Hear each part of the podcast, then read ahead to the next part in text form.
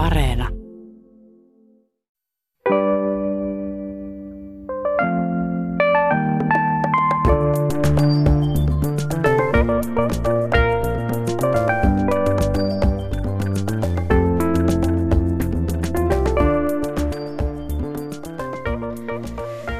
Meillä on päässämme kivikautiset aivot. Tähän tulokseen on tultu evoluutiotutkimuksessa. Erilaiset fossiili- ja luulöydökset, piirrokset, hautalöydöt ja lääketieteelliset todisteet todellakin kertovat, että aivojen koko tai muoto ei ole juurikaan muuttunut kivikaudelta tähän päivään ja itse asiassa aivojen nuorimmatkin osat ovat kehittyneet metsästä- ja keräilijävaiheessa luolassa asuvan ihmisen tarpeisiin. Ja kun ajatellaan millaisia nuo tarpeet sitten olivat, niin silloinhan piti tietysti osata metsästä ruokaa ja suojata heimoa ja huolehtia jälkikasvusta ja piti osata välttää vaaroja. Ja nyt me sitten istutaan näiden samanlaisten aivojen kanssa konttorissa ja meillä on ympärillä erilaista teknologiaa ja, ja tehdään tietokoneen ääressä töitä ja puuhaillaan abstraktien asioiden kanssa. Onko tässä jonkinlaista ristiriitaa ja nyt kysynkin toisaalta vieraaltamme aivotutkija Minna Huotilaiselta. Sä Helsingin yliopiston kasvatustieteen professori ja työskentelet kognitiivisen aivotutkimuksen yksikössä, että miten sun mielestä nämä kivikaudelle hyvin muokkaantuneet miljoonien vuosien aikana siihen aikaan kehittyneet aivot, niin sopivat tähän me nykyiseen konttorielämään? No kyllähän ne jollain tavalla sopii. Musta on ihana ajatus, että kun vauva syntyy, niin hän on tavallaan niin kuin semmoinen kivikautinen vauva.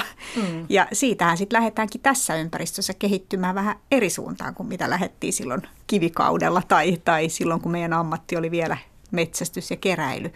Eli kyllähän se koko lapsuus ja nuoruus ja kaikki oppiminen ja kehittyminen niin valmistaa sitten yksilöstä hyvin erilaisen, ehkä tähän maailmaan paremmin sopeutuvaa. Mutta kyllä mun mielestä silti on hyvä ehkä vähän miettiä niitä kivikautisia ominaisuuksia, koska ei nekään sieltä mihinkään ole niin kadonneet. Mm.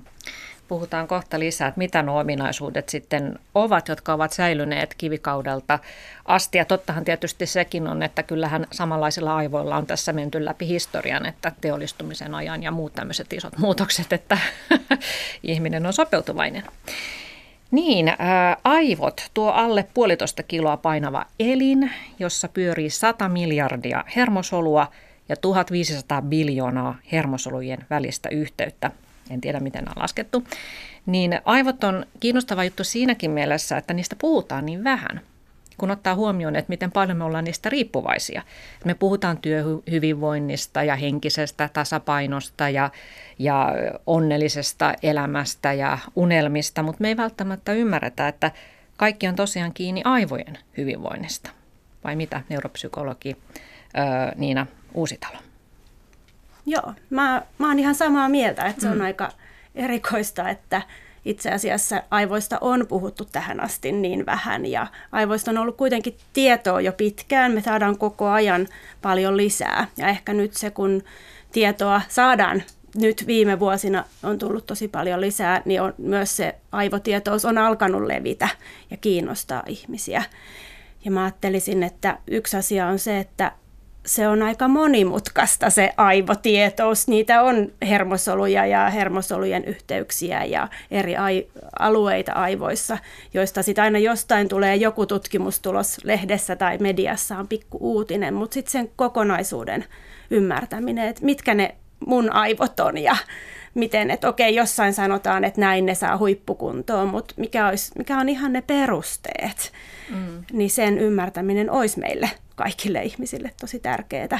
Ja se on ehkä meidänkin, meidän tota, yrityksen ja meidän aivotaidot-kirjan missiokin ollut saada ne aivotaidot sinne ja aivo, ymmärrysaivoista sinne maitopurkin kylkeen, missä tähän asti on ollut veris- ja sydän- ja verisuonisairauksista tietoa. Ja ne on jo mennyt jossain määrin ihmisille perille. Mutta mm-hmm. nyt saada sitten samalla tavalla ja yhtä paljon toivottavasti myös konkretisoituna sitä tietoa, että ymmärrettäisiin, että mistä se on kiinni, että voi voida töissä hyvin tai voi mm. olla onnellinen, mm. voi kokea tasapainoisuutta. Kyllä, ja sä oot nimenomaan erikoistunut tähän aivojen ö, hyvinvointiin. Puhutaan siitä kohta lisää, että millä tavalla voi niitä omia aivojaan huoltaa. Ja toi on varmaan ihan totta, että tähän asti aivotutkimus on ollut ehkä sellaista, että jossakin kammiossa tutkijat ovat keskenään tehneet löydöksiä, mutta että ei ole kansantajuistettu sitä mm. tietoa ja teiltä molemmilta itse asiassa on ilmestynyt kansantajuiset kirjat aivojen toiminnasta. Niin, ö, takaisin tähän kivikausi-asiaan, niin tuota, Minna Huotilainen, millaisia ominaisuuksia sieltä metsästäjäkeräilijäkaudelta meidän kaikkien aivoissa on vielä nykypäivänä jäljellä? No semmoinen tosi helposti havaittava on tämä häiriintyvyys. Eli metsästäjä keräilijä ammatissa täytyy tietenkin olla koko ajan silloin valppaana, kun ollaan siellä jossain metsällä, että siellähän voi tulla peto vastaan. Toisaalta siellä voi tulla myöskin saaliseläin, joka pitää hyvin pientä ääntä ja kaikki tällaiset vihjeet meidän täytyy automaattisesti havaita. Jos me ajatellaan, että tämä metsästäjäkeräilijä on siellä vaikka pähkinöitä keräilemässä kaikessa rauhassa, niin siinä tilanteessa pieni rapsahdus kuuluu jostain sivummalta, niin kyllä hänen kannattaa olla hyvin valppana vilkaisemaan sinne päin, että mikä tämä on, koska siinä voi olla hengenlähtö lähellä tietenkin.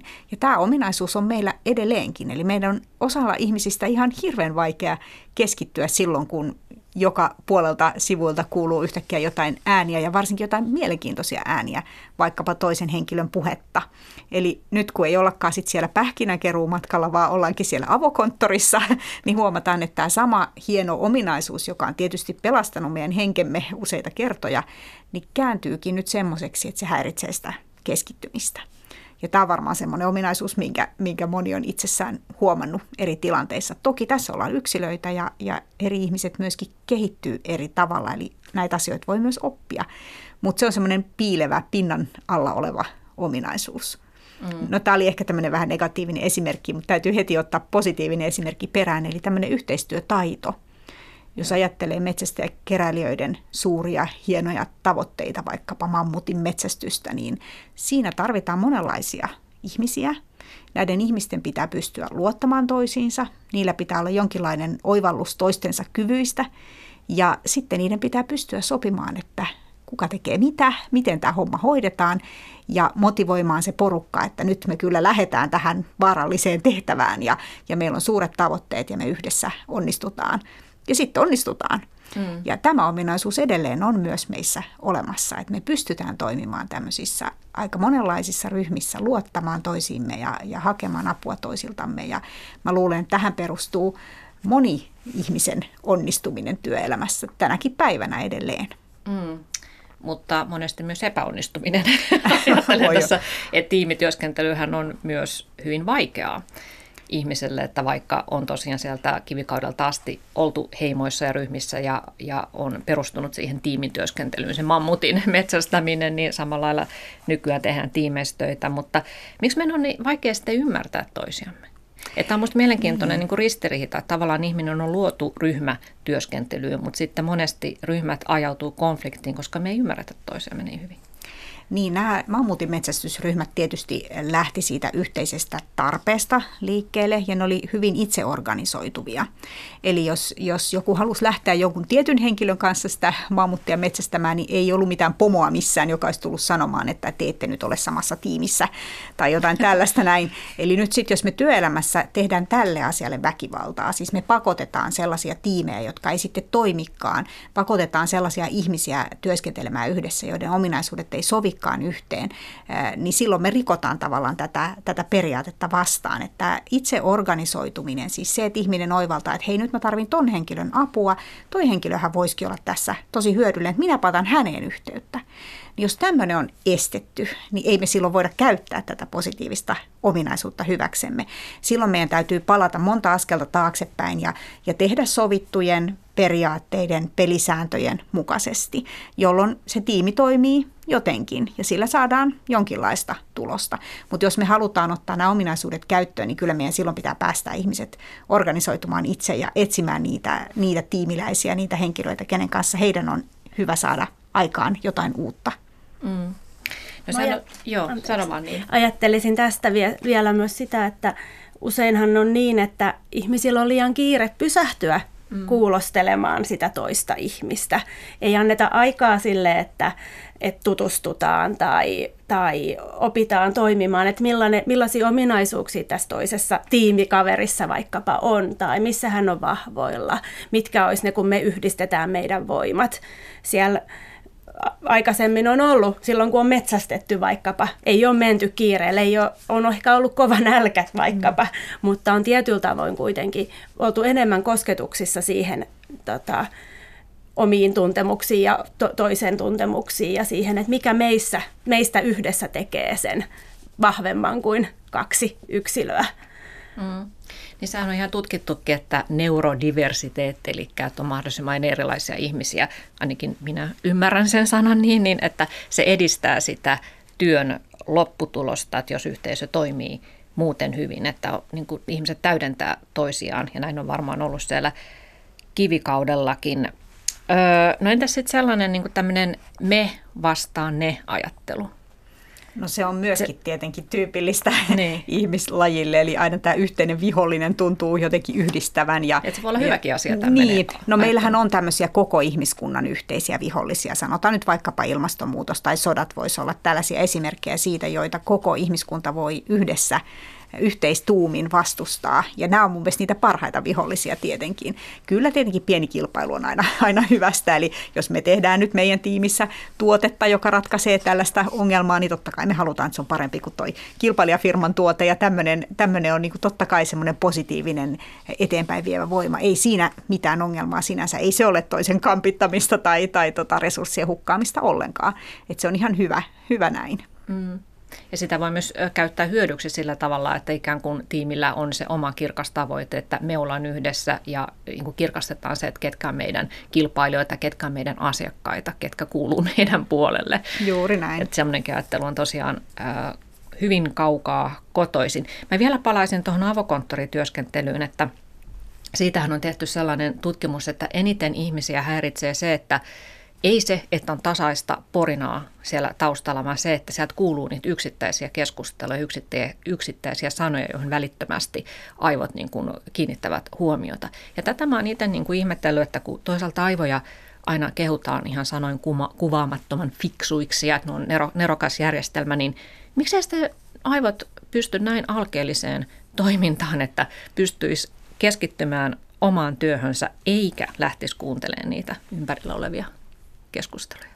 No tätä on kyllä aivotutkimuksen puolella aika paljon mietitty, että miksi siinä on tämmöinen pullonkaula. Eli meillä on tämmöinen kielellinen silmukka, joka käsittelee kielellistä informaatiota ja se voi tosiaan tukkeutua siitä, että sitä tietoa tulee. Jos mä yritän vaikka kirjoittaa jotain ja samaan aikaan kuuluu puhetta taustalta, niin tämä kielellinen silmukka alkaakin yhtäkkiä käsitellä sitä puhetta ja silloin se mun oma kirjoittaminen kyllä menee siinä sekaisin. Ja osa aivotutkijoista esittää, että tämä pullonkaula voisi johtua siitä, että tämä kielellinen kirjallisen ilmaisun taito on niin uusi taito. Hmm. Eli että se ei olekaan semmoinen taito, joka olisi ominainen ikään kuin koko aivojärjestelmälle, vaan se on syntynyt tiettyyn tarpeeseen silloin, kun kommunikaatio on lähtenyt eleistä, ilmeistä, tämmöisistä liikkumistavoista menemäänkin kohti tämmöisiä ihan merkityksellisiä sanoja – ja, ja tähän tarpeeseen on kehittynyt tämmöinen järjestelmä meidän aivoihin, joka pystyy kyllä siihen, mutta se ei ole suinkaan tämmöinen niin kuin kokonaisvaltainen järjestelmä ja, ja sen takia se voi tukkeutua. No tätä on tietysti hirveän vaikea todistaa, mutta mun mielestä se on ihan hyvä hypoteesi ajatella, ajatella niin kuin sitä, että, että minkä takia tämä meidän kielellinen ilmaisu on jotenkin niin, siinä on niin rajalliset kuitenkin ne resurssit. Mm. No toinen semmoinen heikkous, jonka olen ainakin omissa aivoissani huomannut, on se, että, että jos tekee tietokoneella jotakin ja sitten yhtäkkiä niin kun huomaa, että sitä vaan tuijottaa sitä ruutua ja on unohtanut, että mitä mun pitikään tehdä, mitä mä olin tekemässä. Niin. Sitten pitää mennä jotenkin ajatuksista takaisin johonkin pisteeseen, että mistä, mitä mä nyt olin tekemässä, että mistä tässä on kysymys aivojen kannalta. No siinä puhutaan tämmöisestä itsensä keskeyttämisestä, eli, eli me tietysti keskeydytään asioista, jotka tapahtuu meidän ulkopuolella, vaikka näistä häiriöäänistä. Mutta meillä voi tulla myös tämmöisiä itsekeskeytyksiä, eli omat ajatukset yhtäkkiä hyppää jonnekin muualle. Ja, ja silloin saatetaan tosiaan jäädä ihan jumiin siihen, että mitäs mä nyt oikeastaan olinkaan tekemässä. Et tässä tilanteessa neuvosin kyllä, että pieni kahvipaussi voisi olla paikallaan, että, että se ehkä kertoo siitä, että, että nyt on jonkinlaista kuormitusta, joka voisi vaatia pientä, pientä palautumista. Mm, erittäin hyvä neuvo. Toinen no, neuvo joo. tähän kyllä mä huomaan ihan monille monissa tilanteissa se, että vaan pysähtyy, on rauhallinen, ei hermostu siitä, että nyt apua, että mä en epäonnistun tai mä en osaa, vaan sitten hengittää rauhassa, laittaa vaikka silmätkin ja hengittää muutaman kerran rauhassa. Se on yllättävän kokonaisvaltainen tila ja sitten saattaa olla, että se auttaa, jos ei ole aikaa sille vaikkapa kahvipaussille, mm. mutta muutamalle rauhalliselle hengitykselle. Joo, taivotkin tarvitsee tuollaista Pieni semmoinen niin. pikku pikkutauko. Niin. No, neuropsykologi Niina Usitalo, kun tässä puhuttiin tästä avokonttorin hälystä ja monihan työskentelee jatkuvasti hälyssä ja voi olla ihan metelissä, että jos on joku rakennustyömaa kyseessä tai muu tällainen äänekäs työpaikka, niin onko siinä, että meidän aivot tarvitsee tietyn määrän hiljaisuutta päivässä vai riittääkö se, että yöllä palautuu hiljaisuudessa? Et jos ajatellaan, että tekee töitä melussa ja sitten vapaa-aikakin menee vaikka jossain äänekkäässä palloiluhallissa tai että on jatkuvasti semmoista melskettä. Meillä ihmisillä on hirveästi yksilöllistä vaihtelua siinä. Et toiset kestää sitä enemmän, toiset kestää tosi vähän. Jollekin voi olla se, että käy kerran viikossa kauppakeskuksessa ruokaostoksilla, kuormittuu siitä ihan hirveästi eikä edes halua mennä sinne.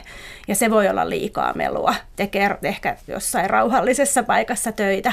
Ja toiselle se ei tunnu niin kuormittavalta. Et mä ajattelisin, että tämä on tosi yksilöllinen asia, mutta hirveän tärkeä se olisi, että me jokainen opittaisiin huomaamaan, että kuormitonko minä metelistä. Koska mä huomaan, että on ihmisiä, tai mä, paljon on ihmisiä, jotka eivät tiedä, että itse asiassa on se äänimaailma, joka heitä kuormittaa. Tai myös ihan siis näköärsykkeet avokonttorissa. Se, että jossain valo välkkyy tai joku kävelee koko ajan ohi tai joku tuuletin laittaa jonkun paperin lepattamaa, ne voi häiritä yllättävän paljon meitä. Olisi hirmu tärkeää, että me huomattaisiin, että, mm. että häiritseekö tämä minua ja miten sitä voisi sit, ko, tota, auttaa itseään siinä. Olisiko kuulosuojaimet siellä avokonttorissa tai voisiko kääntää työpisteessä jotenkin sillä tavoin itseään, että ei mm. näkisi kaikkia ohikulkevia ihmisiä. Mm. Et mä ajattelisin, että hiljaisuuden ja semmoisen rauhallisen tilan määrän tarve on hirveän yksilöllinen, mutta varmasti kaikki ihmiset hyötyy, että heillä sitä olisi muilloinkin kuin yöllä. Mm. No, yksi tämmöinen mielenkiintoinen äh, kivikaudelta peräisin oleva aivojen piirre on se, että meidän muisti on paikkasidonnainen. Että kun metsästäjäkeräilijä saapui tietylle alueelle, oli ollut poissa jonkin aikaa, tuli takaisin, niin hän, hänen aivoissaan aktivoitui muistot siitä paikasta, että ahaa, että täällähän oli näitä marjoja tuossa puskassa ja, ja täällä oli tätä ja tätä. Eli tämmöinen se, että muistaa oikealla hetkellä oikeassa paikassa asioita, niin sehän toimii meillä edelleen, että jos ajattelee vaikka, että menisi pitkästä aikaa vaikka lapsuuden koulupihaan käymään, niin yhtäkkiä alkaisi muistaa asioita, jotka, jotka muuten ei ollut aktiivisia, mutta ne aktivoituu siinä paikassa. Miten tätä kivikautista piirrettä voisi nykyään työssä hyödyntää, Minna Huotilainen? No hyödynnetäänkin jo esimerkiksi vaikkapa leikkaussalissa. On aivan tietyt paikat tietyille asioille. Eli kuka tahansa siellä leikkaussalissa heti, kun jotain asiaa tarvitaan, niin osaa ojentaa käteensä sinne oikeaan suuntaan. Eli jokaisen päässä on ikään kuin kartta siitä, että missä nämä tärkeimmät asiat sijaitsee. Ja samalla tavalla tietysti työpaikalla voidaan tehdä tietyille projekteille esimerkiksi omia projektihuoneita. Eli silloin kun työskennellään tämän asian parissa, niin ollaan täällä tai tähän asiaan liittyvät tarvikkeet säilytetään täällä suunnalla. Ja kyllä koululainenkin voi omaa oppimistaan edistää sillä tavalla, että hänellä on tietty kartta siitä omasta koulupöydästä ja hän pitää sen siistinä ja pitää tietyt tarvikkeet tietyissä paikoissa. Silloin me säästetään ikään kuin tätä meidän kognitiivista kapasiteettia sitten johonkin tärkeämpiin tehtäviin. Ja meillä voi olla semmoinen niin kuin tietty varmuus siitä, että mä hallitsen tämän tilanteen, koska mä tiedän, missä eri asiat sijaitsee. Mm. Ja varsinkin silloin, jos puhutaan yhteisistä tavaroista, niin silloin se on tietysti vielä tärkeämpää, että me ollaan yhdessä sovittu, että missä niitä säilytetään ja sitten kanssa oikeasti laitetaan takaisin paikalleen. Mm. Tähänkö perustuu myös sitten, että jos on vaikka joku luovan alan työpaikka, niin siellä saattaa olla sellaiseen ideointiin tietynlainen huone, missä on vaikka jotakin kivoja säkkituoleja tai jotain muuta tämmöistä, että kun ihmiset menee siihen tilaan, niin heti ajattelee, että okei, nyt tämä on se tila, missä, missä piti niin kuin heittäytyä ja antaa ideoiden tulla. Ilman muuta ja monessa työpaikassahan tehdään esimerkiksi sillä tavalla, että tämmöistä ideointia varten, kun meillä on vaikka iltapäivä varattu ideoinnille, niin lähdetäänkin jonnekin ihan muuhun paikkaan. Ei olla ollenkaan siellä meidän tavallisissa työtiloissa, vaan mennäänkin jonnekin äh, ihan toisenlaiseen ympäristöön, vaikka ulos. Ja, ja sitten se vapauttaa näitä kognitiivisia resursseja ihan toisenlaisista yhteyksistä. Eli siinä voikin tulla tämmöisiä ideoita, jotka ei ehkä pulpahda pinnalle niissä ihan tavallisissa ympyröissä, mutta jos me halutaan jotain laatikon ulkopuolelta, niin meidän kannattaa mennä sen laatikon ulkopuolelle etsimään ja katsomaan, että, että tulisiko niitä ideoita täältä. Että se on aika voimakaskin juttu. Osa ihmisistä puhuu puheluita kävellen ja lähtee miellyttävään ympäristöön, esimerkiksi jos on hankalia asiakaspuheluita tai muita, niin se voi auttaa jo siihen, että, että siinä niin kuin avautuu vähän uusia maisemia, paitsi konkreettisesti, niin myöskin sit siellä oman mielen puolella. Hmm. No, äh, Niina Uusitalo, sä teet neuropsykologista kuntoutusta muun muassa tarkkaavaisuushäiriöistä äh, kärsiville lapsille ja nuorille, niin heidän kohdalla varmaan just tämmöinen muistin paikkasidonnaisuus on hyvin tärkeä, että asiat on tietyssä järjestyksessä, reput ja kynet ja muut, jotka sitten aamulla muuten saattaisi olla ihan, että ei muistaiskaan, että mikä on missäkin. Joo. Ehdottomasti. Meille kaikille rutiinit ja struktuurit tietyssä määrin on kauhean tärkeitä, että joka kerta ei tarvitse joka tilanteessa miettiä, että missä ne tavarat on, miten tämä asia tehdään, missä järjestyksessä hoidan aamutoimet tai mitä edes aamutoimiin vaikkapa kuuluu. Mm. Eli me luodaan rutiineja itsellemme ja se on tosi hyvä asia. Nämä erityisesti lapset ja aikuiset, joilla on tarkkaavuushäiriö, niin tarvitsee niitä rutiineita ja saattaa tarvita niitä enemmän sellaista harjoittelua siihen, että pääsee niihin rutiineihin. Ja mä ajattelin, että heidän kohdalla usein se, että se tarkkaavuus häiriintyy, e, on, kun opetellaan jo vaikkapa jotain asiaa tai tehdään jotain työtä, niin se huomio saattaa helposti kääntyä jonnekin muualle. Niin heidän kohdalla erityisesti mä ajattelisin, että sit sellainen, että ne esimerkiksi tilanteet olisi samantyyppisiä paikka olisi samassa paikassa, istuu, silloin, varsinkin jos on vielä kuormittunut jostain syystä erityisesti, niin istuisi samassa paikassa ja olisi samat välineet ja mm. toimittaisi suunnilleen samalla tavalla kuin aikaisemmillakin kerroilla, kun on tehty jotain samantyyppistä. Joo. Se heti luo sitä turvaa ja, ja niin kuin helppoutta. Siihen. Kyllä. Joo. No tähän muisten työ, että paikkasidonnaisuuteen liittyy myös sellainen psykologinen seikka, että, että tota, tiettyyn paikkaan voi liittyä hyvin voimakkaita tunteita. Että jos esimerkiksi joka aamu, kun astuu työpaikan ovesta sisään, että jos on kauhean niin heti tulvahtaa sellainen ahdistus tai jotenkin negatiivinen, niin siinä varmaan kannattaa sitten ottaa viesti vastaan ja miettiä, että olisiko työpaikka, työpaikan vaihdos paikallaan. Joo, kyllä ihan jopa ihmisen asento saattaa muuttua, kun hän tulee semmoiseen tilaan, missä hän joutuu tiettyjen tunteiden valtaan. Että, että on ehkä semmoinen hyvä testi, että kuuntelee vähän kehoansakin, eikä pelkästään mieltänsä, että, että mitä mun kehossa tapahtuu, kun mä menen työpaikalle. Että onko mun sellainen, että vähän niin kuin ryhti paranee ja no niin, nyt tästä alkaa hyvä päivä ja nyt lähdetään tekemään isoja hienoja juttuja tässä hyvällä porukalla. Vai meneekö jotenkin sillä tavalla niin kuin lannistuneen oloseen asentoon ja vähän niska kumaraan ja odottamaan, että nyt varmaan taas pomo huutaa. Niin. Näissä on valtava ero siinä asenteessa ja se asenne myöskin kertoo sit siitä kapasiteetista, että mihin tämä ihminen joutuu käyttämään sitä mielensä voimaa. Että joutuuko hän käyttämään sitä puolustautumiseen vai saako hän käyttää sitä siihen, että hän edistää sen asiakkaan tai, tai oppilaan tai potilaan parasta, jota, jota se hänen työnsä periaatteessa pitäisi olla. Mm aivot ja keho on tietysti välittömässä yhteydessä toisis, toisissaan, mutta tota, kumpi on reaktioissaan nopeampi? Et kumpi tulee ensin? Se kehollinen reaktio, esimerkiksi kämmenet hikoilee tai sydän rupeaa pamppailemaan ja sitten vasta miettii, että mistä tämä johtuu, ai niin, mua ahdistaa. Vai tuleeko se tunne ensin ja keho seuraa perässä? Tämä on, tämä on tota niin, satoja vuosia vanha dilemma ja, ja molemmilla puolilla on kannattajansa. Eli osa on sitä mieltä, että tunne on itse asiassa se kehollinen reaktio.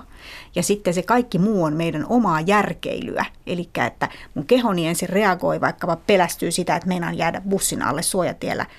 Ja pulssi nousee ja verenpaine nousee. Ja sen jälkeen mä itsekin ikään kuin mieleltäni huomaan, että ahaa, nyt tapahtuu jotain tosi pelottavaa, koska mun kehossa tapahtui nämä asiat. Ja tässähän oli se bussikin ja kaikkea, että hei, se oli todella pelottavaa. Ikään kuin tämä ajatus olisi kauhean hidas. Mutta sitten on myös tätä toisen, toisen äärilaidan kannattajaa, jotka on sitä mieltä, että itse asiassa tämä mielen reaktio on se, joka järjestää ja pystyttää tämän koko kokonaisuuden ja keho tekee, mitä mieli käskee. Mä itse olen sitä mieltä, että tämä on tämmöinen hyvin monimutkainen vuoropuhelu kehon ja mielen välillä. Eli siellä, mm, mä että se on ikään kuin kaksoset, jotka seisoo käsi kädessä. Jos toinen lähtee juoksemaan vasemmalle, niin se vetää kyllä sen toisenkin mukanaan, mutta sitten jos toinen lähtee juoksemaan oikealle, niin sekin vetää sen kaverin mukanaan. Eli, eli se on tämmöinen monimutkainen yhteispeli, jossa me ei oikeastaan alkupistettä ikinä löydetä. Mm. Mutta olennaista on se, että se sama asia ikään kuin peilautuu sekä kehossa että mielessä. Eli ne on kuitenkin sitten käsi kädessä yhdistyneenä toisiinsa ne reaktiot. Mm. Tuollaisessa pelästymisessä niin on varmaan kysymys taistele tai pakene tilanteesta tai tunteesta, joka on kivikaudelta myös peräisin, että tulee henkisesti ja fyysisesti nopeasti ahdistava olo. No luolamiehelle se uhka oli tietysti semmoinen todellinen, että petoeläin ilmestyi luolan suulle tai jotain muuta vastaavaa, mutta, mutta nykyään ne uhat on ei nyt aina tämmöisiä, että pussi tulee päälle tyylisiä, vaan useimmiten jotakin epäkonkreettista, että on vaikka ikävä ilmapiiri töissä tai, tai YT-neuvottelut tulossa ja kaikki tuntuu kaatuvan päälle. Öö, mutta miksi tämä paniikkiolo on tai taipumus on meillä pysynyt niin vahvana, kun ajattelee, että tässä on kuitenkin menty niin paljon eteenpäin sieltä luola-ajan petoajoista? Niin, onhan me opittu sitä jollain tavalla käsittelemään, mutta ei se reaktio kyllä ole kadonnut mihinkään ja se johtuu just siitä, että, että ihminen on semmoinen kuin ihminen on, eli hyvin suunniteltu metsästykseen ja keräilyyn sopivaksi. Ja tota, ehkä sitten ei ihan niin kauhean mietitty tähän nykyaikaiseen elämään. Eli nämä tämmöiset mentaaliset pitkäkestoiset uhkatilanteet, just vaikka YT-neuvottelut tai, tai joku hyvin hankala epäselvä työtilanne, niin ne on aika myrkyllisiä tämän järjestelmän niin kuin kanssa siihen yhdistettynä, koska tämä järjestelmä reagoi voimakkaasti, nopeasti, joka kerta kun uhka havaitaan. Ja nyt jos uhka on sitten pitkäkestoinen, niin tämä järjestelmä pitää sitten kehon ja mielen koko ajan tämmöisessä epäoptimaalisessa tilassa. Se on hirveän kallista meidän keholle, koska siellä vedetään pulssia ylikierroksilla ja verenpainetta nostetaan ja verensokeria nostetaan. Ja sitten taas toisaalta tämmöisiä kehon niin palautumisjärjestelmiä, immuunipuolustusta ja tämän tyyppisiä järjestelmiä, niiden toimintaa heikennetään. Ja nyt jos ajatellaan, että me tämmöisessä tilassa vietetään pitkiä aikoja, niin, niin sehän alkaa vaikuttaa siis somaattiseenkin terveyteen, että sieltä tulee sitten ihan tällaisia kansansairauksia vastaan, korkeata verenpainetta ja metabolista oireyhtymää ja ylipainoa, mutta sitten myös tuki- ja liikuntaelinsairauksia. Jopa joitakin syöpäsairauksia on yhdistetty tämmöiseen pitkäkestoiseen vuosikausia kestävään oleskeluun tämmöisessä taistele- tai pakenetilassa. Mm. Ja se on ymmärrettävissä siltä kannalta, että se on ääritilanteisiin syntynyt tila. Ja nyt jos me pidetään itseämme siinä vuosikausia, niin se ei voi olla jättämättä jälkiänsä. Mm. Niin, jos ajatellaan kivikautista ihmistä, jolla olisi tällainen jatkuva taistele- tai pakenetila päällä, niin eihän hän selviäisi siellä. Että se toimi silloin hyvin, että se oli nopeisiin tilanteisiin ja lopputuloksena oli joko kuolema pedon kynsissä tai sitten henkijääminen. Ja meillä taas sitten on taipumus jäädä siihen päälle ja tuloksena on sitten pitkäaikainen viruminen epämukavassa olotilassa. Joo, no mitäpä siinä sitten voi tehdä, jos huomaa, että tällaisessa tilassa pitkään on. Tässä puhuttiin näistä kahvitauoista, mm. mutta auttaako taukojenkaan lisääminen, jos elää hirvittävässä stressissä, koska sen tauonkin aikana aivot tietävät, että nyt se mun työ jäi kesken, mä en voisi nyt oikeastaan pitää tätä taukoa. Mä en saa tätä loppuun tätä työtä tämän päivän aikana. Mm. Mitä sä sanoisit Niina Uusitalo? Meitä auttaa kestämään erilaisia tämmöisiä kuormittavia tilanteita se, että meillä on jotenkin se, ne aivot on tasapainoisessa tilassa. Esimerkiksi se, että on nukuttu riittävästi. Ihan tämmöiset tosi perusasiat on kunnossa, koska ne aivot tarvitsee sitä, että on unta riittävästi, on riittävän monipuolista ravintoa. Nämä on molemmat asioita, jotka tosi usein on jollain tavalla huonolla tolalla, varsinkin niillä ihmisillä, jotka on sit vaikeissa tai kuormittavissa elämäntilanteissa, mutta monilla muillakin. Siitä tulee helposti sellainen noidan kehä, että jos olet stressaantunut, niin sä myös nukut huonosti mm. ja sä syöt huonosti ja sitten se taas ruokkii lisää sitä olotilaa. Kyllä. Eli sen, sen jotenkin muistaminen, että miten tärkeää olisi, olisi tehdä niitä aivoille hyviä asioita, jotta ne voisi kest, voisivat kestää ja niin kuin sietää sitä, että välillä on kuormittavia tilanteita. Ja sitten se, että se kahvitauko, sen tietäminen, että tämä kahvitauko on mulle todella tärkeä, eli mun aivoille tärkeä. Mm-hmm. Se, että mä menen kahvihuoneeseen ja juttelen työkaverin kanssa jostain muusta kuin töistä, niin se auttaa mua niin. pärjäämään siinä työssä Mä oon sitten tehokkaampi loppupäivä. Tässä me päästäänkin nyt yhteen tähän ytimeen, että et tota, miksi meidän elämä on tämmöistä stressaavaa. Et kun on paljon nyt puhuttu tästä digitalisaatiosta, että se pelastaa meidät kaikkia, vapauttaa työn ikästä, niin niinhän ei ole käynyt. Et jos ajatellaan metsästäjäkeräilijää, niin hän teki kolme tuntia päivässä töitä, eli etsi ravintoa. Sen jälkeen loppupäivä lepäiltiin, vietettiin aikaa yhdessä, oli leppoisaa. Sitten taas seuraavana päivänä kolme tuntia keskityttiin työntekoon. Eikö digitalisaatio, sen pitäisi vapauttaa meidät samanlaiseen elämään, että aivot sais olla sellaisia, miksi ne on niin tavallaan kehittynyt, että lyhyt intensiivinen työjakso, sitten aikaa luovuudelle ja yhdessäololle. Niinpä. Onhan digitalisaatio tietysti vapauttanut ihan valtavasti meidän aikaa. Ei se työaikaa vähentänyt. Ihmiset niin. tekee itse asiassa paljon pidempiä työpäiviä kuin ennen. Niinpä, tämä on hyvä kysymys, että mihin me sitten käytetään se niin sanotusti vapautuva aika. Että jos ajattelee arjessa, miten valtavasti me ollaan saatu helpotusta ja apua kaikenlaisista koneista ja, ja laitteista. Lähdetään nyt liikkeelle vaikka pesukoneesta, että entisaikaahan pyykin pesemisen käsin meni ihan älyttömän paljon aikaa. Eikä sitä oikeastaan tänä päivänä kukaan edes ajattele, että miten paljon siihen käytettiin. Jokaisena viikkona jouduttiin monta kertaa pesemään käsin pyykkiä. Siihen meni monta tuntia. Että, että kyllä sitä aikaa on vapautunut. Tai entisaikaan jonotettiin pankissa, että saatiin käteistä rahaa ei, ei tänä päivänä luottokortilla makseleva ihminen tai pankkikortilla makseleva ihminen tule ollenkaan ajatelleeksi, että mulla olisi nyt tällä hetkellä tässä aikaa 20 minuuttia seistä pankkijonossa, vaan sen takia, että mä saisin käteistä rahaa. Että kyllä sitä aikaa on valtavasti vapautunut, mutta sitten se, että käytetäänkö me se fiksusti ja ymmärretäänkö me ylipäätänsä sitä, että mikä on tehokasta, mikä on tuottavaa. Että mun mielestä enemmän pitäisi miettiä sitä, että miten nämä yksittäiset työtehtävät auttaa sitä henkilöä, jota varten tätä työtä tehdään. Meillä on semmoisia vähän semmoisia keksittyjä työtehtäviä, jotka mun mielestä voisi aivan hyvin jättää pois, koska ne on kuormittavia ja kalliita, kaikenlaista omituista raportointia ja, ja kaikenlaisten eh, ohjelmistojen käyttämistä, joka ei sitten kuitenkaan loppujen lopuksi hyödytä sitä lopullista asiakasta – mm. potilasta tai, tai oppilasta tai kuka se nyt ikinä onkaan, kansalainen tai joku muu, joka siitä meidän työstä sitten lopulta hyötyy. Ja musta välillä tuntuu, että me keksitään niin tahallaan tällaisia ihan turhakkeita sinne työelämään ja kehitellään sinne kaiken maailman tosiaan tämmöisiä erilaisia raportointijärjestelmiä ja muita vastaavia me voitaisiin niistä lähteä karsimaan. Joo, se on ihan hullua, että esimerkiksi lääkärin työpäivästä menee isompi osa siihen, että hän naputtelee jotakin tietoja johonkin tietojärjestelmään. Ja, ja he itsekin kärsivät siitä, että he haluaisivat enemmän kohdata sitä potilasta ja puhua potilaan kanssa, mutta sen sijaan heidän pitää tuijottaa sitä konetta. Että on ihan hullusti tavallaan tämä sinänsä varmaan ihan järkevä digitaalinen järjestelmä tehty niin, että ikään kuin ihmisen pitää palvella sitä järjestelmää eikä toisinpäin. Niina Uusitalo, sinulla oli tähän jotakin? Joo. Tätä, mä luulen, että osa on myös sitä, että meillä on niin paljon sitä tietoa ja tekniikkaa olemassa, niin sitten niitä help, aika vähän niin kuin liian helposti lähdetään uusimaan ohjelmistoja ja lähdetään suunnittelemaan sitä ja tätä ja tota ja uudistamaan, kun tulee jotain uutta.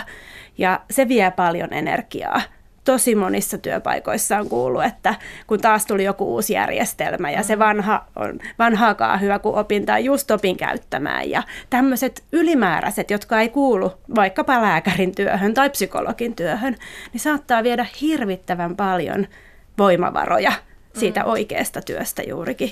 Ja ehkä semmoinen pitkäjänteisempi suunnittelu siinä, että mikä on tarpeellista ja miten tämä järjestelmä toimii viiden vuoden päästä ja voidaanko me jatkaa, niin kuin, että mikä voisi toimia pidempään. Ja mm. sitten siihen sitoutuminen, että tämä ei välttämättä ole enää ihan täydellinen, mutta kuinka paljon se kuormittaisi meidän työntekijöitä, jos me vaihdettaisiin, että sekin otettaisiin huomioon. Niin. Ja sitten tavallaan monesti tuntuu, että työpaikoilla tavallaan vain otetaan otettuna se, että nyt taas pätkähti joku uusi järjestelmä, eikä ajatella, että me ihmisethän ollaan itse, voisimme vaikuttaa asioihin. Tai esimerkiksi vanhustenhoidossa, kotikäynneillä, kodinhoitajalla menee isompi aika siihen, että hän näpyttelee kännykkään niitä tietoja, kuin se, että hän oikeasti nyt sitten auttaisi sitä vanhusta. Mutta sekin on tavallaan, että miksei luoda, tarvittaisiin niin rohkeita ihmisiä, jotka lähtee uudistamaan sitä järjestelmää ja sanomaan, että hei, tämä menee nyt liian pitkälle. Ja tämä uudistaminen voisi olla joskus myös semmoista rohkeata karsimista. Niin, että jos me ajatellaan vaikkapa kodinhoitajan työtä, niin, niin nämä järjestelmät nyt tietää sitten täsmälleen, että kuinka monta minuuttia hän on vierailu kenenkin asiakkaan luonne ja niin edelleen. Tarvitaanko me tätä tietoa? Mm. Se on todella mielenkiintoista, tärkeää tietoa, kiva tietää, mutta jos me ajatellaan sen tiedon hintaa, Entä jos me mm. sanottaisikin sille kodinhoitajalle, että sulla on tänään nämä neljä asiakasta ja sinä varmaan osaat ammattilaisena itse jakaa aikasi näiden mm. potilaiden kesken, että niin. ole hyvä ja lähde tekemään työsi itse parhaaksi katsomallasi tavalla. Mitä hän siitä seuraisi? Mm, jos annettaisiin vastuuta ihan tällä tavalla. Joo, no tota, keinoälystä, koneälystä puhutaan paljon, että mitä siitä sitten seuraa, kun sen määrä lisääntyy työpaikoille. Sehän on jo monessa työpaikassa todellisuutta, niin varmasti on to, totta kai niin, että se kone osaa hoitaa jotkut työtehtävät paremmin kuin ihmisaivot. Aivotutkija Minna Huotilainen, missä asioissa koneäly peittoa nämä meidän kivikautiset aivomme? No, tämä on mielenkiintoinen tämä koneäly-sana ylipäätänsä. Mä usein otan tässä esimerkiksi taskulaskimen. Taskulaskinhan on hirveän hyvä tietyissä työtehtävissä, jos pitää mm, laskea vaikka isoja, isoja kertolaskuja, niin siinähän meillä on hyvä tekoäly, joka, joka auttaa meitä siinä. Ja, ja tota, se ei kuulosta kauhean uhkaavalta, koska taskulaskin ei uhkaa sitä ihmisen älykkyyttä. Mutta entäs sitten, kun meillä onkin sellainen järjestelmä, joka esimerkiksi tunnistaa ihmisten kasvoja tai luokittelee niitä nopeammin kuin ihminen itse. Siis ketkä ovat minulle tuttuja ja ketkä ovat vieraita, niin kone pystyy tekemään sen luokittelutehtävän nopeammin kuin minä. Se alkaakin kuulostaa vähän uhkaavalta, että hetkinen, että viedäänkö multa tässä nyt asioita jotenkin pois. Ja esimerkiksi vaikkapa radiologian puolella puhutaan paljon tästä kuvien luokittelusta, siellä syöpäkasvaimien luokittelussa kone peittoa kokeneenkin radiologin. Eli, eli aika mielenkiintoisia osia ihmisten työstä voidaankin ulkoistaa näille näille koneille. No kyllä ehkä joku matemaatikko oli huolissaan silloin, kun taskulaskimia alkoi tulla, että, että nuoko ne nyt laskee ne kertolaskut, että eikö minua enää tarvita, mutta se tänä päivänä kuulostaa vähän huvittavalta. Ja mä luulen, että tulevaisuudessakin kuulostaa huvittavalta semmoinen keskustelu, että joku radiologi sanoisi, että koneetko ne nyt syöpäkasvaimia luokittelee. Silloin ajatellaan, että totta kai, koska nehän sen parhaiten tekee, että radiologi tarvitaan ihan muihin tehtäviin, paljon korkeamman tason tehtäviin, ymmärtämään potilasta kokonaisuuteen ja niin edelleen. Lääkärin työ on hyvä esimerkki juuri tästä, että kaikki ne apuvälineet, joita voidaan, joilla voidaan nopeuttaa ja helpottaa lääkärin työtä ja tarkentaa sitä diagnoosia, niin totta kai kannattaa ottaa käyttöön. Ja lääkärin työ muuttuu siinä askel askelta askeleelta enemmän inhimilliseksi. Eli se ymmärrys siitä potilaan kokonaistilanteesta on itse asiassa se asia, joka sitten jää keskeiseksi siinä lääkärin työssä. Mm. Eli sekö on se kivikautisten aivojen paremmuus suhteessa keinoälyyn, eli, eli tämmöinen ymmärrys yli mitattavien asioiden. Kysymys on siis vuorovaikutuksesta ja empatiasta. Kyllä, nimenomaan se, että kuka voi ihmistä paremmin ymmärtää kuin toinen ihminen. Ja puhun nyt tämmöisestä kokonaisvaltaisesta ymmärryksestä, että kyllä varmaan yksittäisiä valintoja voidaan ennustaa ja niin edelleen, mutta sitten kun puhutaan siitä kokonaistilanteesta, joka on hyvin monimutkainen ja johon sisältyy paljon inhimillisiä asioita, esimerkiksi tämän ihmisen käytännön arjen turvaverkon ymmärtäminen, siis ketkä ihmiset häntä voivat siinä käytännön arjessa auttaa, niin tällaista on hirveän vaikea ajatella mallinnettavan koneellisesti. Mm. No puhutaan sitten vähän siitä, että miten meistä kukin voi näitä tuikitarkeita aivojamme huoltaa. Tuossa Niina Uusitalo otetkin esille riittävän unen ja ravinnon. Kerro vähän tästä ravinnosta, että minkälainen olisi meille kaikille suotava aivoystävällinen ravinto? Tutkimustieto vaikuttaa nyt näyt, tai tällä hetkellä ainakin on vahvasti tämmöinen välimerellinen ruokavalio on se, jota on paljon, josta on paljon puhuttu.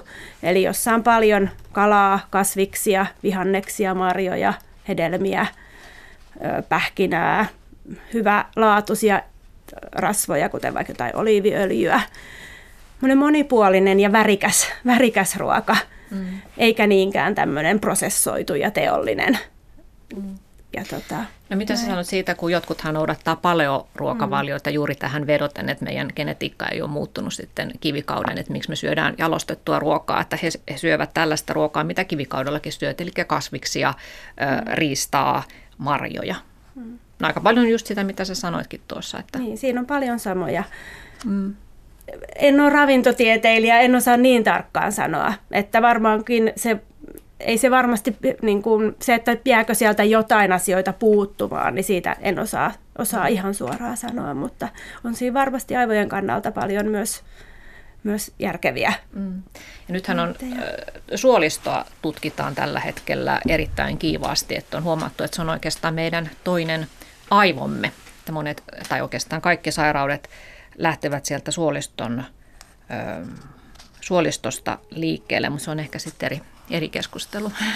Niin, se on hyvä, hyvä muistaa, että tota, kaikki se, mitä me ravinnosta saadaan, niin sehän suoliston avullahan se siitä ravinnosta irrotetaan. Eli mm. kyllä se suoliston hyvinvointi on, on kokonaisvaltaiselle hyvinvoinnille tosi tärkeää ja aivojen hyvinvoinnille ilman muuta. Että jos ajattelee mitä kaikkea erilaisia kemiallisia molekyylejä aivoissa jatkuvasti käytetään, kun siellä valmistetaan kaikkia hermovälittäjäaineita ja siellä valmistetaan hermosolujen osasia ja näitä solujen välisiä yhteyksiä ja, ja rasvakerroksia solujen ympärille. Se on valtava lista erilaisia molekyylejä, joita siellä tarvitaan ihan päivittäin ja ne ei tule kyllä mistään muualta kuin meidän ruokavaliosta. Eli siinä mielessä se on kyllä tosi keskeisessä roolissa, että, että sieltä löytyy just näitä kunnollisia rasvoja, kasvirasvoja, kasvipohjaisia rasvoja ja sitten riittävä määrä erilaisia kasviksia. Mm. Liikunnan merkitys aivojen hyvinvoinnille on hämmästyttävän iso. Sen havaitsin, kun mä luin Niina Uusitalo ja Minna Huotilainen teidän ö, kirjat, että, että on pystytty ihan aivokuvantamisen avulla todentamaan, että esimerkiksi paljon liikkuvilla lapsilla, niin heillä on muutoksia aivojen valkean aineen rakenteessa. Ja tämä valkea aine on sellaista mm, kuin tietoverkkoa täynnä hermosoluja, joita pitkin kulkee tietoa eri aivoalueiden välillä. Minkähän takia liikunta on niin hyvä aivoille? Liikunta saa ensinnäkin ihan verenkiertoa aikaiseksi. Se on yksi tekijä. Se lisää sitä verenkiertoa, jolloin niitä meidän syömiämme hyviä ravintoaineita kulkee sinne aivoihin, kuten myös happea, jota molempia solut tarvitsee, jotta solut voi kasvaa, solujen väliset yhteydet ja kaikki välittäjäaineet muut voi toimia kunnolla.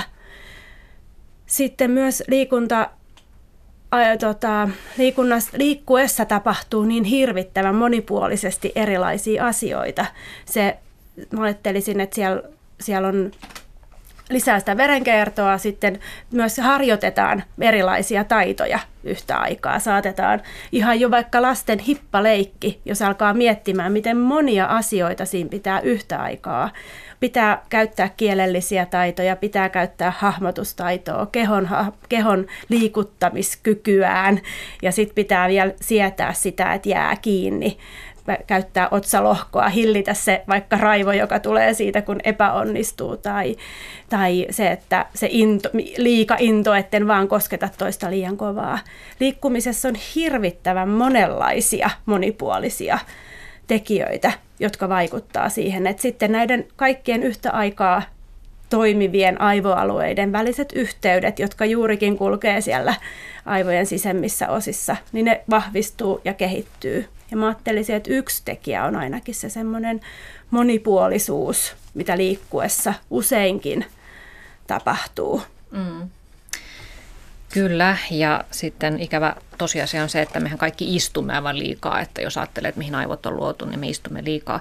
Ja liikuntahan tekee hyvää myös mielelle, että on mielenterveyspotilaiden keskuudessa tutkittu, että puoli tuntia kävelyä päivän valossa vastaa vaikutukseltaan yhtä mielialapilleriä. Öö, tekee hyvää mielelle, niin eli tekee hyvää aivoille. Eikö niin? Onko mieli ja aivot sama asia? Aa, nyt mentiin syviin vesiin. Filosofinen kysymys. No minkälainen merkitys sitten joutokäynnillä on aivoille? Jos nyt ajatellaan sitä kivikautista ihmistä, niin hän tosiaan vain kolme tuntia päivässä teki töitä, istuskeli heimon kanssa ja, ja tuota, istuttiin leirinuotiolla, tuijoteltiin tulta. Ainakin on sanottu, että tämmöisessä joutokäynnissä ja luovuudessa, äh, laiskuudessa niin tuota, luovuus tarvitsee sitä, mutta onko se todella näin, että on voitu nykyä, nykyajan aivotutkimuksen kautta todentaa, että me tarvitaan tämmöistä tylsää, tylsääkin joutenoloa? Joo, tämä on ollut ehkä semmoiset viimeiset viisi vuotta suunnilleen, niin aika kuuma peruna tämä joutokäynnin tutkiminen ää, aivotutkimuksen puolella. Ja, ja tota, täytyy sanoa, että, että kyllä se tila, jossa aivot on silloin, kun meidän täytyy reagoida nopeasti johonkin ulkoapäin tuleviin ärsykkeisiin.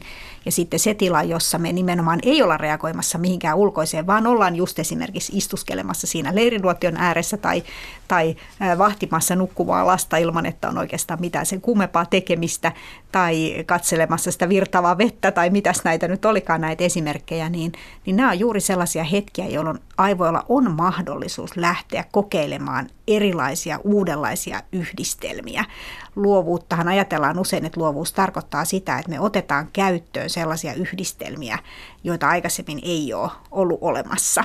Eli huomataan, että joku asia liittyykin johonkin tai joku työkalu, joka on tarkoitettu johonkin tarkoitukseen, voisikin olla hyödyllinen jossain ihan muussa tehtävässä.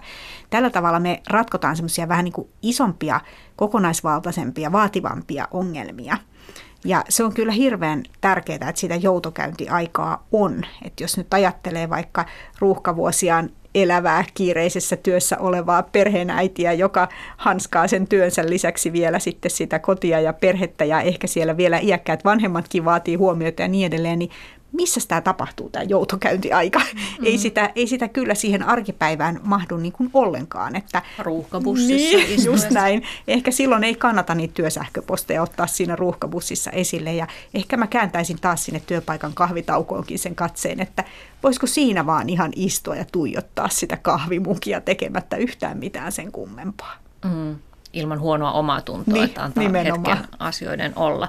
Eikä tämä nykyään mindfulness, mistä paljon on puhuttu, niin ihmiset menee sitten mindfulness-tunneille. Joo, hyvä, että menee, koska siellä, siellä saa sitten tuijotella sitä mielensä takkatulta. Ei sekään tietenkään kaikille sovi, mutta niille, joille se sopii, niin selvästi korvaa juuri tätä tällaista mm. elämäntapaa. Et meidän ei tarvitse mennä, kun tuonne jonnekin 50-60-luvulle, niin kaikkien suomalaisten elämässä oli mindfulnessia ihan valtavasti, että oli paljon sellaisia tyhjiä hetkiä, jossa vaan odoteltiin jotain asiaa tapahtuvaksi tai, tai tehtiin jotain hyvin yksinkertaista kotityötä, parsittiin sukkia ja, ja hakattiin halkoja ja kannettiin vettä ja niin edelleen. Et sitä sellaista mindfulness-aikaa kyllä vielä ihan hetki sitten meillä kaikilla oli paljon, mutta et nyt se on kyllä joiltakin kateissa. Mm. Sitä mindfulnessia tietyllä tavalla, sehän on suomeksi puhutaan tietoisesta läsnäolosta ja sen verran kun mä tunnen, niin tiedän, että John Kabat-Zinn, joka sitä on ollut tavallaan tätä käsitettä tämän tyyppisenä kehittämässä, niin puhuu siitä, että se voisi olla tietyllä tavalla jatkuvasti. Kaikissa tilanteissa me voidaan olla tietoisesti läsnä, jolloin sitten se, että me tehdään sitä ruokaa samaan aikaan, kun lapsi roikkuu lahkeessa tai jotain muuta, niin pystyisi olemaan siinä tilanteessa läsnä. Ja se helpottaa sitä kuormittumista. Eli sitten jos me haetaan vain sellaisia viikonloppuja, jolloin sitten, sitten kolmen kuukauden päästä minä menen sinne meditoimaan jonnekin viikonlopuksi, niin se harvalle riittää. Vaan se olisi hyvä, että me löydettäisiin arjessa niitä, että okei, että seison kauppajonossa, voin hengittää, tästä voi ärsyyntyä ja mm. voi kehittää itselleen monenlaisia ajatuksia ja muita. Tai sitten voi vaan hengittää ja olla se, että okei, tällainen jono tänään, että mm. jotenkin py, yrittää pysähtyä siihen hetkeen ja hyväksyä se, että no nyt tämä tilanne on tällainen. Ja mä tiedän, että se ei ole helppoa, mutta mm. en kovin paljon, mutta jonkun verran mindfulness harjoituksia tehneenä, se on tosi palkitsevaa, kun huomaa sen, että bus, kauppajonossa ei hermostu esimerkiksi enää. Mm. Ja sitten samaa pystyy sit soveltamaan omassa työssä tai siihen, että kun kohtaa jonkun ihmisen, jonka kanssa vaikka on ei ole ihan niin kuin, on vähän napit vastakkain tai tietää, että on hankalaa, niin jos siinä vähän pystyy rauhoittumaan, se hetki onkin, se tilanne voi helposti muuttuukin mm. aika paljon. Ja mä ajattelen, että tämä on myös siitä, äsken oli puhe siitä, että mikä on ihmisen ja koneen niin kuin ero, niin tämä on yksi semmoinen jotenkin virittäytyminen samalle taajuudelle. Se mm. tulee niin pienistä asioista, että se, että jos kone ne oppii kaikki mm. asiat tulkitsemaan joskus ja tekemään sen saman, että se, että toinen ihminen on läsnä minulle, mm. niin miten hyvältä se tuntuu, niin se on varmasti, että kyllä mä siihen mindfulness-tyyppiseen tietoiseen läsnäoloon uskon, että sitä kannattaisi, se auttaisi meitä jokaista olemaan tässä hetkessä, eikä miettimään juuri niitä kaikkia kahdeksaa muuta asiaa yhtä aikaa. Hmm. Eli periaatteessa on aika simppeliä pitää aivoistaan huolta, että syö hyvin ja nukkuu hyvin ja lisää mielihyvän lähteitä elämäänsä, hmm. vaikka musiikkia ja jouten oloa. Ehkä se joskus on helpommin sanottu kuin mm-hmm. tehty. Mutta mitä mieltä te olette siitä, että me olemme puhuttu tästä aivojen kapasiteetista ja nykyisestä haastavasta työelämästä ja ihmiset, ihmisten aivot vähän käy ylikierroksillakin. Mutta sitten meillä on myös sellainen kansanosa, jonka aivot saattavat olla liiankin passiivisessa käytössä, että he joutuvat tekemään hyvin monotonista, suorittavaa työtä, työtä, jossa ei millään lailla palkita luovasta ajattelusta, vaan pitää mekaanisesti vaikka toistaa jotakin.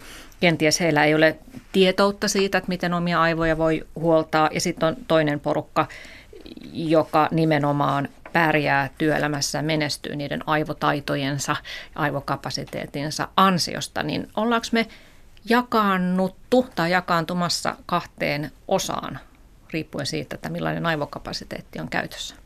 Tai miten aivojan saa käyttää työssä? Niin, kyllä mä tota sanoisin, että kaikessa työssä kuitenkin on myös se työn kehittämisen elementti. Et silloin on kyllä pomoissa vikaa, jos luovuuden käyttöä ei, ei tota, niin suvaita tai, tai siihen rohkaista. Että, että ihan jos jokaisessa... Tehdastyötä, niin, niin eipä siellä voi lähteä sooloilemaan välttämättä. Niin, no sanotaan, että entisaikaisessa tehdastyössä, jossa seistiin liukuhiinan ääressä ja, ja tehtiin mekaanista liikettä, niin siinä ehkä ei. Mutta tänä päivänä hän tehdastyökin on muuttunut, eli sielläkin tulee koko ajan uudet päivitykset kaikkiin laitteisiin ja, ja se on hyvin semmoista niin kuin, ä, luovuuttakin vaativaa ja paljon semmoista niin kuin nokkeluutta ja osaamista ja oppimista vaativaa. Eli työ on siinä mielessä muuttunut, että vaikka meillä on käsillä tehtävää työtä edelleen totta kai paljon tässä maassa, niin siinäkin odotetaan ja toivotaan toivotaan tämmöistä kehittämistä. Tai ainakin mä toivon niin, että toivotaan. Ja, ja mun mielestä onkin ehkä suomalaisen työelämän vahvuus, että meillä voi mennä sanomaan pomolle, että hei, et voisiko tämän tehdä vähän fiksummalla tavalla tällä tavalla. Et mä toivon, että se ulottuu ihan jokaiseen työpaikkaan ja myös vapaaehtoistyöhön. Että totta kai sit kaikissa töissä voi olla myös sellaisia tylsiä elementtejä. Eräs kampaaja sanoi mulle, että yksi hänen työnsä kivoimmista asioista on se, kun permanentin jälkeen pitää suoristella niitä pesulappuja ja se kestää puoli tuntia. Hän vaan rauhassa niitä suoristelee ja miettii omia asioita. Joo, siinä on juuri tämä. Eli kyllä se voi tästäkin näkövinkkelistä ottaa. Mm. Ja mä ajattelisin, että ehkä ei niinkään sen perusteella, että millaista työtä tekee, mutta me ihmiset ollaan ehkä jakauduttu vähän semmoisiin, niihin, jotka ovat aivan ylikuormittuneita ja niihin, jotka eivät enää oikein osaa ponnistella. Et sellainen, et se, että se ei välttämättä ole ammatista tai koulutustasosta tai muusta kiinni, mutta meillä on paljon myös ihmisiä, joiden on vaikea te- nähdä vaivaa saadakseen mm. jotain pitkäjänteisesti, mutta ei ehkä ihan sillä tavoin kuin mitä alussa kysyit ja kuvasit. Mm. Ja tällaisia työssä tapahtuvia äh, onnistumisia, niin niitä, niitä sitten myöskin näkee paljon tuolla harrastusten puolella. Eli mun mielestä se työn ja vapaaehtoistyön ja, ja harrastusten välinen rajakin on vähän semmoinen veteen piirretty viiva, että moni tekee harrastuksia aika tosissaan. Mm. Ja sielläpä niitä haasteita sitten vasta riittääkin ja siellä usein pääsee käyttämään sitten omaa kapasiteettiaan, koska se on itse valittu asia, johon haluaa lähteä panostamaan ja siinä pääsee omia taitojaan käyttämään. Että, mm. että kyllä sitä tekemistä niille aivoille riittää. Kyllä. Aivotutkija Minna Huotilainen tässä sun tuoreessa Aivot työssä-kirjassa oli mielenkiintoinen ajatusleikki siitä, että jos meidän aivot olisi kehittynyt tämän kaltaisessa ympäristössä miljoonia vuosia, niin millaiset ne olisivat. Ja oli muun muassa oli keksinyt tällaisia, että meidän tarkkaavaisuus olisi ihan eri luokkaa, että voisi jakaa aivot kahteen eri alue- alueeseen, voisi tehdä aidosti multitaskaavaa hommaa, että samaan aikaan vaikka kirjoittaa tekstareita ja ajaa autolla, mitä nyt yritetään, mm. mutta usein epäonnistutaan. Ja että voisi myös hallita sitten sosiaalisia verkostoja paremmin, että nythän internet on tuonut meidän ympärille hirveästi ihmisiä, mutta me ei kuitenkaan pystytä hallitsemaan kuin rajallinen määrä ihmisiä. Joo, meillä ei taidakaan olla aikaa. Mä olisin vielä kysynyt, että ollaanko me viisaampia kuin kivikaudella. Toivottavasti. Erilaisia ainakin. niin. niin. Kiitoksia Minna Huotilainen ja Niina Uusitalo tästä keskustelusta. Ja, ja hyvät kuuntelijat, jos tykkäätte huolta aivojanne, niin pysykää tällä kanavalla. Yle Radio 1 tarjoaa hyvää musiikkia ja älyllistä pohdintaa. Moikka!